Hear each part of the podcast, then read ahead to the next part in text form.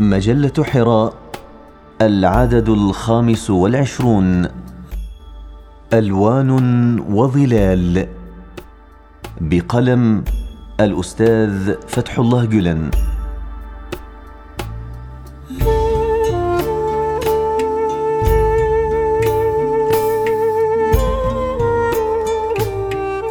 فراش النور،